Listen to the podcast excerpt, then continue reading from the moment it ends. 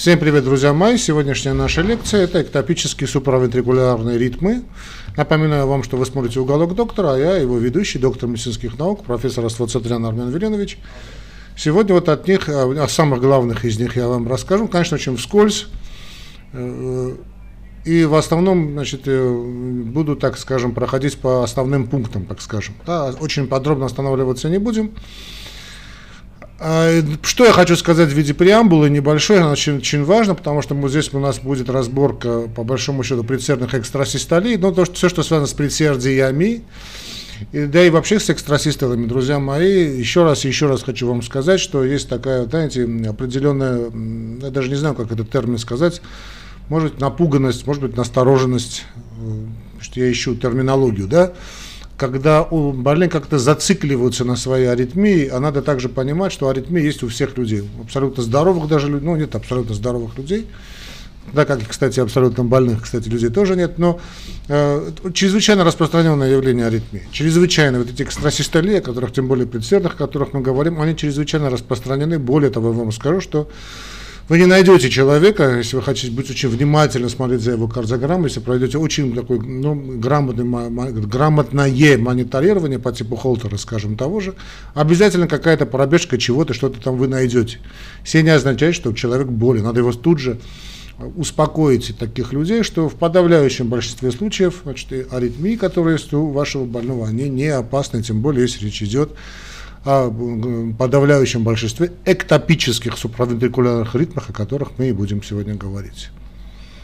Это основа всех основ, друзья мои, основа всех основ. Другое, другое дело, что больно может как-то тяжело их переносить, но я всегда говорю, и снова здесь подчеркну, что не поддавайтесь шантажу больного. Это такой, знаете, шантаж. Вот вы говорите больному, что у него, значит, эта аритмия не опасна, он говорит: нет, доктор, значит, она опасна, и он смотрит на вас такими большими глазами, широко раскрытыми, вернее, закрытыми глазами смотрит на вас, слышать вас не хочет, и если вы ему скажете, что тут ничего страшного нет, он начнет, значит, как-то вас обвинять во всех смертных грехах, потом пойдет к другому врачу, второму, третьему, пятому, десятому, который в конце концов у него обнаружит какую-то очень тяжелую аритмию и начнет ее лечить.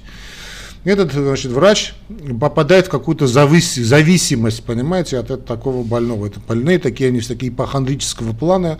И я вас здесь предупреждаю, не поддавайтесь на эти провокации. Потом, значит, вы можете как-то, знаете, в первый момент скажете: да, ладно, эту аритмию я, вас, я вам вылечу, да, и больной будет связывать с вами надежды, может даже какие-то очень серьезные надежды, а потом начнет вас шантажировать тем, что вы, значит, шарлатан и ничем ему не помогаете. Ну, может быть, не такими терминами, но, в общем, вы сильно разочаруетесь, как в нем, так и он вас разочарует. Поэтому тут надо этот момент очень жестко понимать и очень жестко пресекать. Надо ему объяснять, что вот аритмия никаких... Эта аритмия, которая у него есть, она не страшна. Скажем, я много раз уже это говорил, опять к этой теме вернусь сегодня.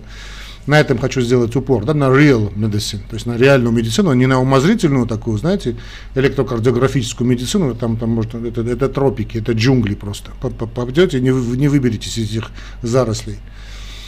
Кстати, есть у вас аритмия? Говорит: да, есть. Вот вы чувствуете эту аритмию? Говорит: да, чувствую. Вот четыре этажа, спуститесь, поднимитесь, он будет поднимается на четыре этажа, показываете ему ритм, ставите руку на пульс, видите, аритмия пропала. Если аритмия на пике нагрузки пропадает, она не опасна абсолютно.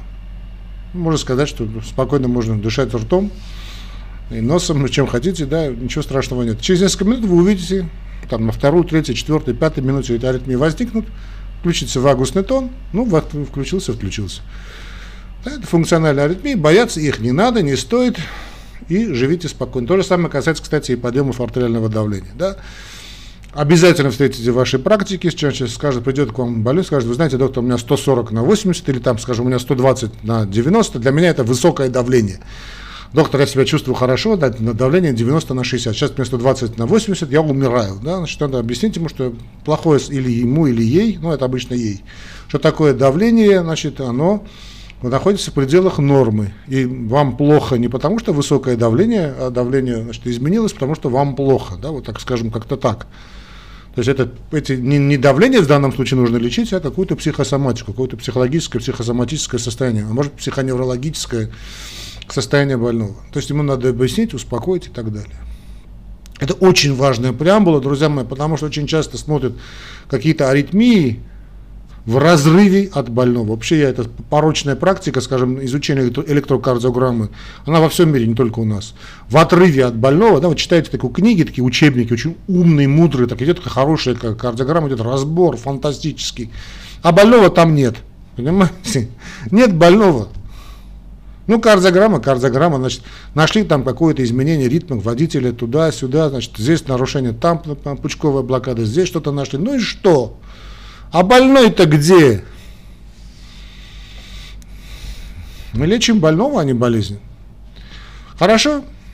Запомните, это вам, этот совет вам очень поможет, друзья мои. Не поддавайтесь на шантаж, и каждое обследование, каждый анализ смотрите в преломлении, вот в этом спектре, да, вот это, через призму конкретного случая, конкретного больного. А конкретный больной имеет имя, фамилию, отчество, биографию, год рождения, жизнь и так далее.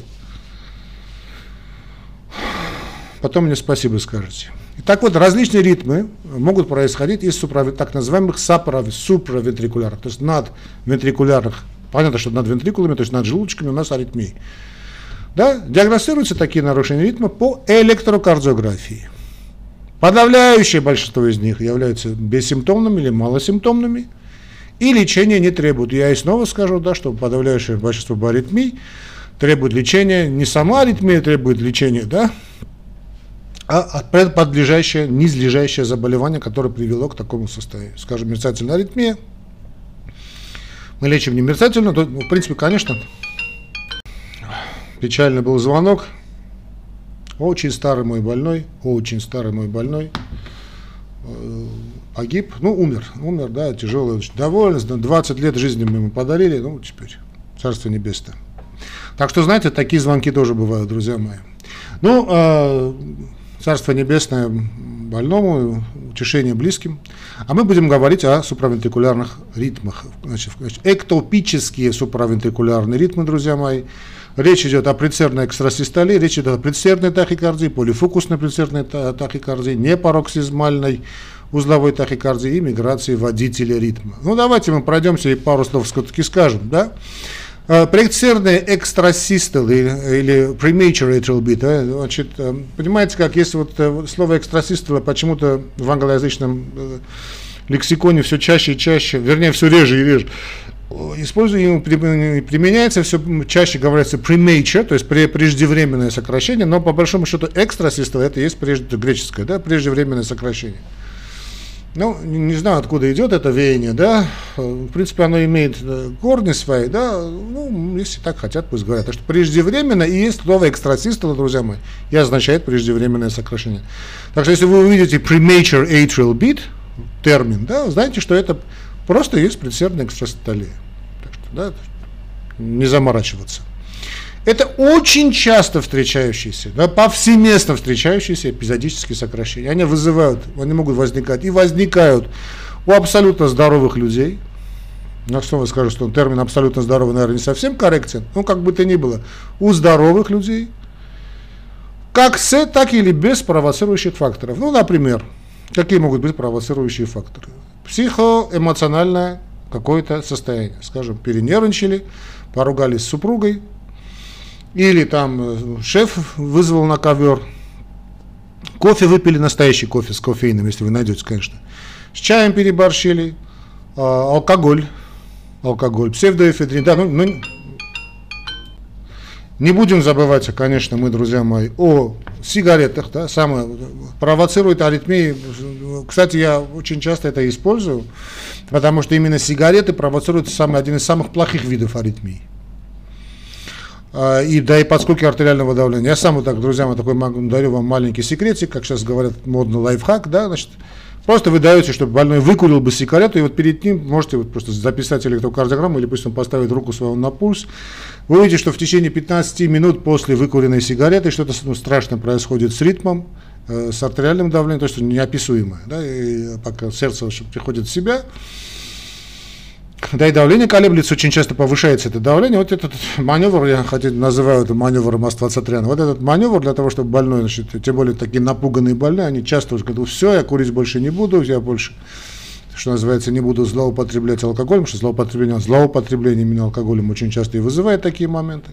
Ну, эти все эти препараты псевдоэфедринового ряда, ну, уж не говоря так называемых стрит-драгс, да, всякая эта дрянь, которая сейчас уже и к нам пришла с Запада, да, вот эти все синтетические, полусинтетические наркотики, конечно, которые все, все, все, все, все что хочешь, могут спровоцировать, и причем в этом случае это, это очень опасная аритмия.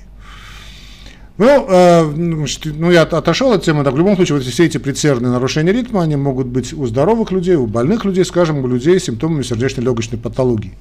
Они чрезвычайно распространены у больных с хоблом, хоблики, да, как их называете, хоблики, вот эти люди, курильщики, да, хроническая обструктивная болезнь легких. Ну, а диагноз мы ставим на основании эктокардиограммы. Сейчас я вам хочу показать а, предсердную экстрасистолию, да, вот мы видим отведение, второе отведение, ну, классика жанра, второе отведение, чтобы, значит, мы понимали, с чем мы имеем дело, это Т-волна деформирована вследствие предсердная экстрасистолия. Я сейчас я вам покажу, понятно, что я сейчас, ну, я буду с, с монитора показывать, если будет играть э, монитор, поставьте на паузу, чтобы спокойно ее посмотреть. Ленту со второго отведения. Из-за того, что предсердная экстрасистолия возникает раньше относительно собственного цикла синусового ритма, водитель ритма синусового узла как бы перезапускается, ресет происходит, и пауза меньше, чем полная компенсаторная, предшествует следующему синусовому сокращению. Ну, давайте я вам сейчас это дело покажу. Снова я вам скажу, друзья мои, что вы можете поставить на паузу, чтобы это дело наблюдать. Сейчас я вам покажу. Вот вы видите предсердную экстрасистолию, видите? Вот этот, premature beat, да, вот это. Вот это предсердная экстрасистолия, небольшая, неполная, конечно, компенсаторная пауза, ТП такое, да, здесь у нас. Но ничего страшного в этом нет. Давайте, раз уж начал показывать, синусовый ритм покажу я вам также с предсердными экстрасистолами. Вот, синусовый ритм с предсердными экстрасистолами, да, стрелками. Сейчас я вам покажу. Вот видим синусовый ритм, вот видите, да, вот второе отведение. Вот второе отведение мы видим, стрелочки. Вот эти синусовый ритм с предсердными экстрасистолами.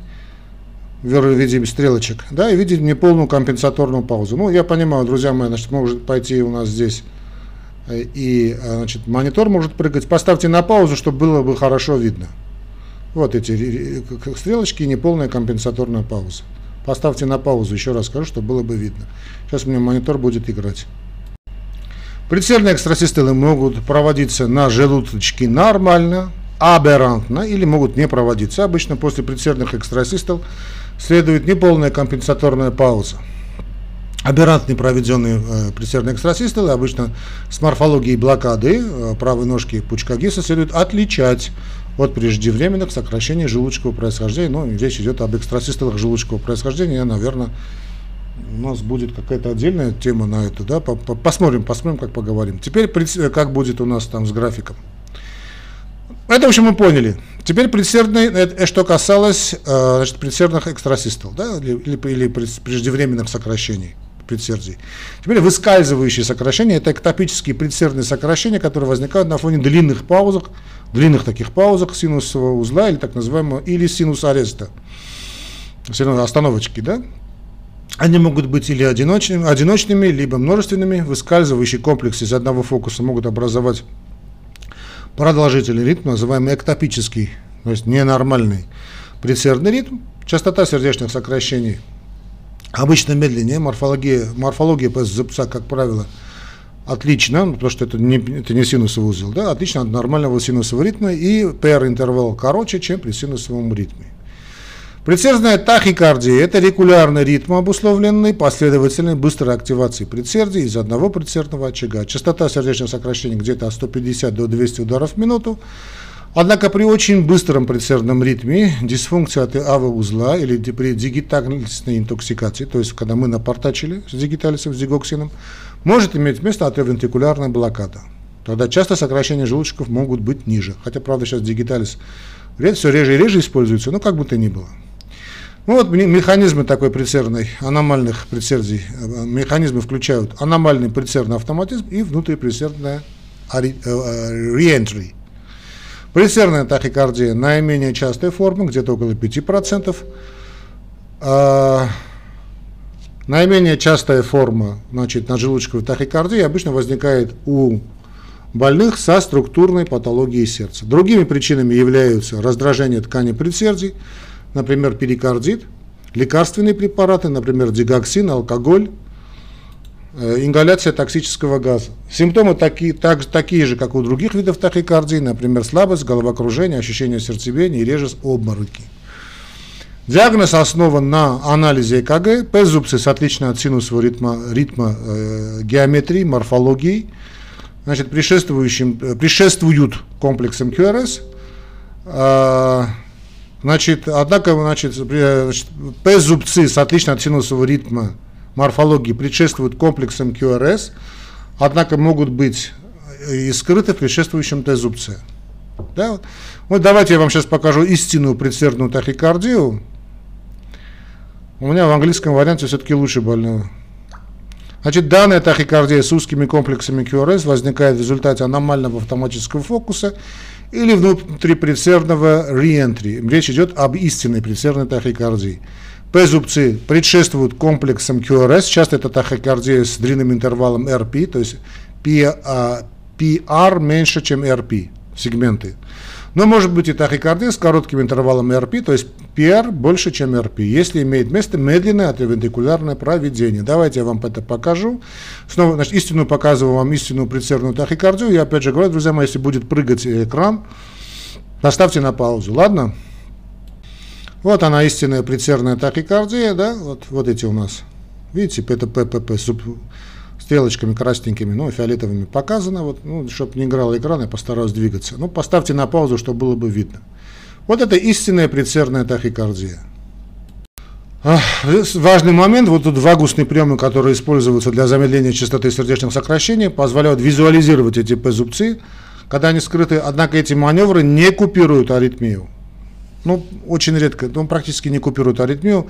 Признак того, что в данном случае атриовентрикулярный узел не является обязательной частью для циркуляции данного типа тахикардии. А это умная вещь замеченная. Но лечение включает поиски и устранение основных причин, а также урежение частоты сердечных сокращений желудочков при использовании бета-блокеров или блокаторов кальциевых каналов. Пароксизм может быть скупирован кардиоверсией. Фармакологические подходы по профилактике и предотвращению предсердной тахикардии включают антиаритмические препараты один А, один С и три класса. При неэффективности консервативных приемов и альтернативной альтернативой является применение учащающей стимуляции и абляция. Ну, а что там об абляции, мы уже сколько раз с вами говорили. Ну, посмотрим, ладно. Ну, я дам ссылочку, наверное. семнадцать сорок пять, да, у нас? Теперь предсердная, значит, полифокусная предсердная тахикардия, это мультиф, мультифокальная предсердная тахикардия, хаотическая предсердная тахикардия, обусловленная случайной активностью нескольких эктопических предсердных очагов. По определению частота сердечных сокращений более ста ударов в минуту, а мультифокал, да, то есть хаотическая предсердная, за исключением частоты, приз, за исключением частоты, признаки и свойства сходны с миграцией предсердного водителя ритма. Кстати, о миграции предсердного водителя ритма. Симптомы, когда они возникают, являю, проявляются в виде учащенного сердцебиения. Мультифокальная предсердная тахикардия может быть вызвана основным легочным заболеванием, нарушением, да? Скажем, тем, тот же хоблик, хроническое обструктивное заболевание легких. Но причиной ее возникновения могут быть также и основные заболевания сердцем, та же классика жанра, то есть И Б С, ишемическая болезнь сердца, различные электролитные нарушения, особенно, значит, гипокалиемия. Ну а, собственно, лечение, как и в других случаях, направлено на лежащую в основе патологию, то есть этиологическое лечение. Непароксизмальная узловая тахикардия обусловлена аномальным автоматизмом малого узла или прилежащей к нему ткани, обычно возникает после вмешательства на открытом сердце, острого нижнего инфаркта миокарда, миокардита или интоксикации вот, гликозидами, сердечными гликозидами, частота сердечных сокращений от шестидесяти до ста двадцати ударов в минуту. Таким образом, обычно бессимптомно, но не такая частота, да? ЭКГ представляет собой регулярный ритм с нормальными комплексами Q R S без идентифицируемых П-зубцов или с ретроградными зубцами П, инвентированными, инвертированными в нижних отведениях, которые возникают незадолго, где-то менее ноль целых одной секунды, или после комплекса Q R S, до или после Q R S комплекса. От пароксизмальной наджелудочковой тахикардии ритм отличается, ну, понятно, более низкой частотой сердечных сокращений, также постепенным возникновением и купированием. Лечение направлено на причины заболевания. А теперь о миграции. О миграции не, не птиц, а предсердного водителя ритма. Миграция предсердного водителя ритма, полифокусная предсердный ритм, да, полифокусный. Это нерегулярный ритм, обусловленный случайной активностью нескольких эктопических очагов, расположенных в предсердиях.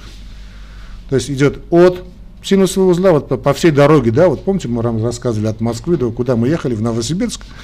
Вот по дороге, да, какие-то эктопические очаги бывают, то есть по направлению от синусового узла к атриовентрикулярному узлу. Данные типа аритмии наиболее часто возникают у больных с легочной патологией, значит, гипоксемией, ацидозом, при интоксикации теофилином или при сочетании всех этих факторов.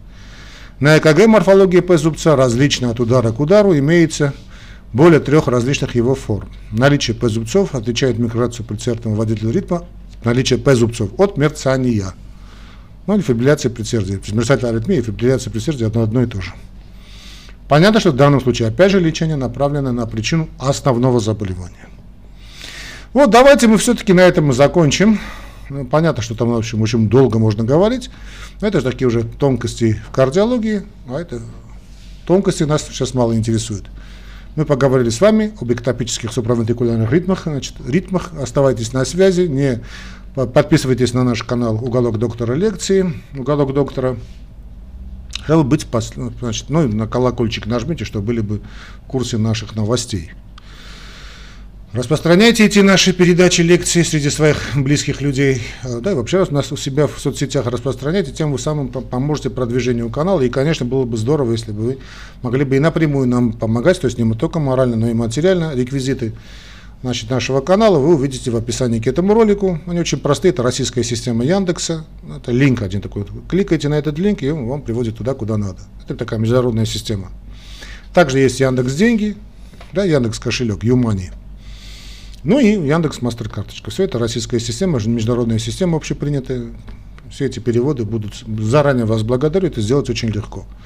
Всего вам доброго, дорогие друзья, до новых встреч, оставайтесь на связи, дальше у нас также будут с Божьей помощью очень интересные лекции.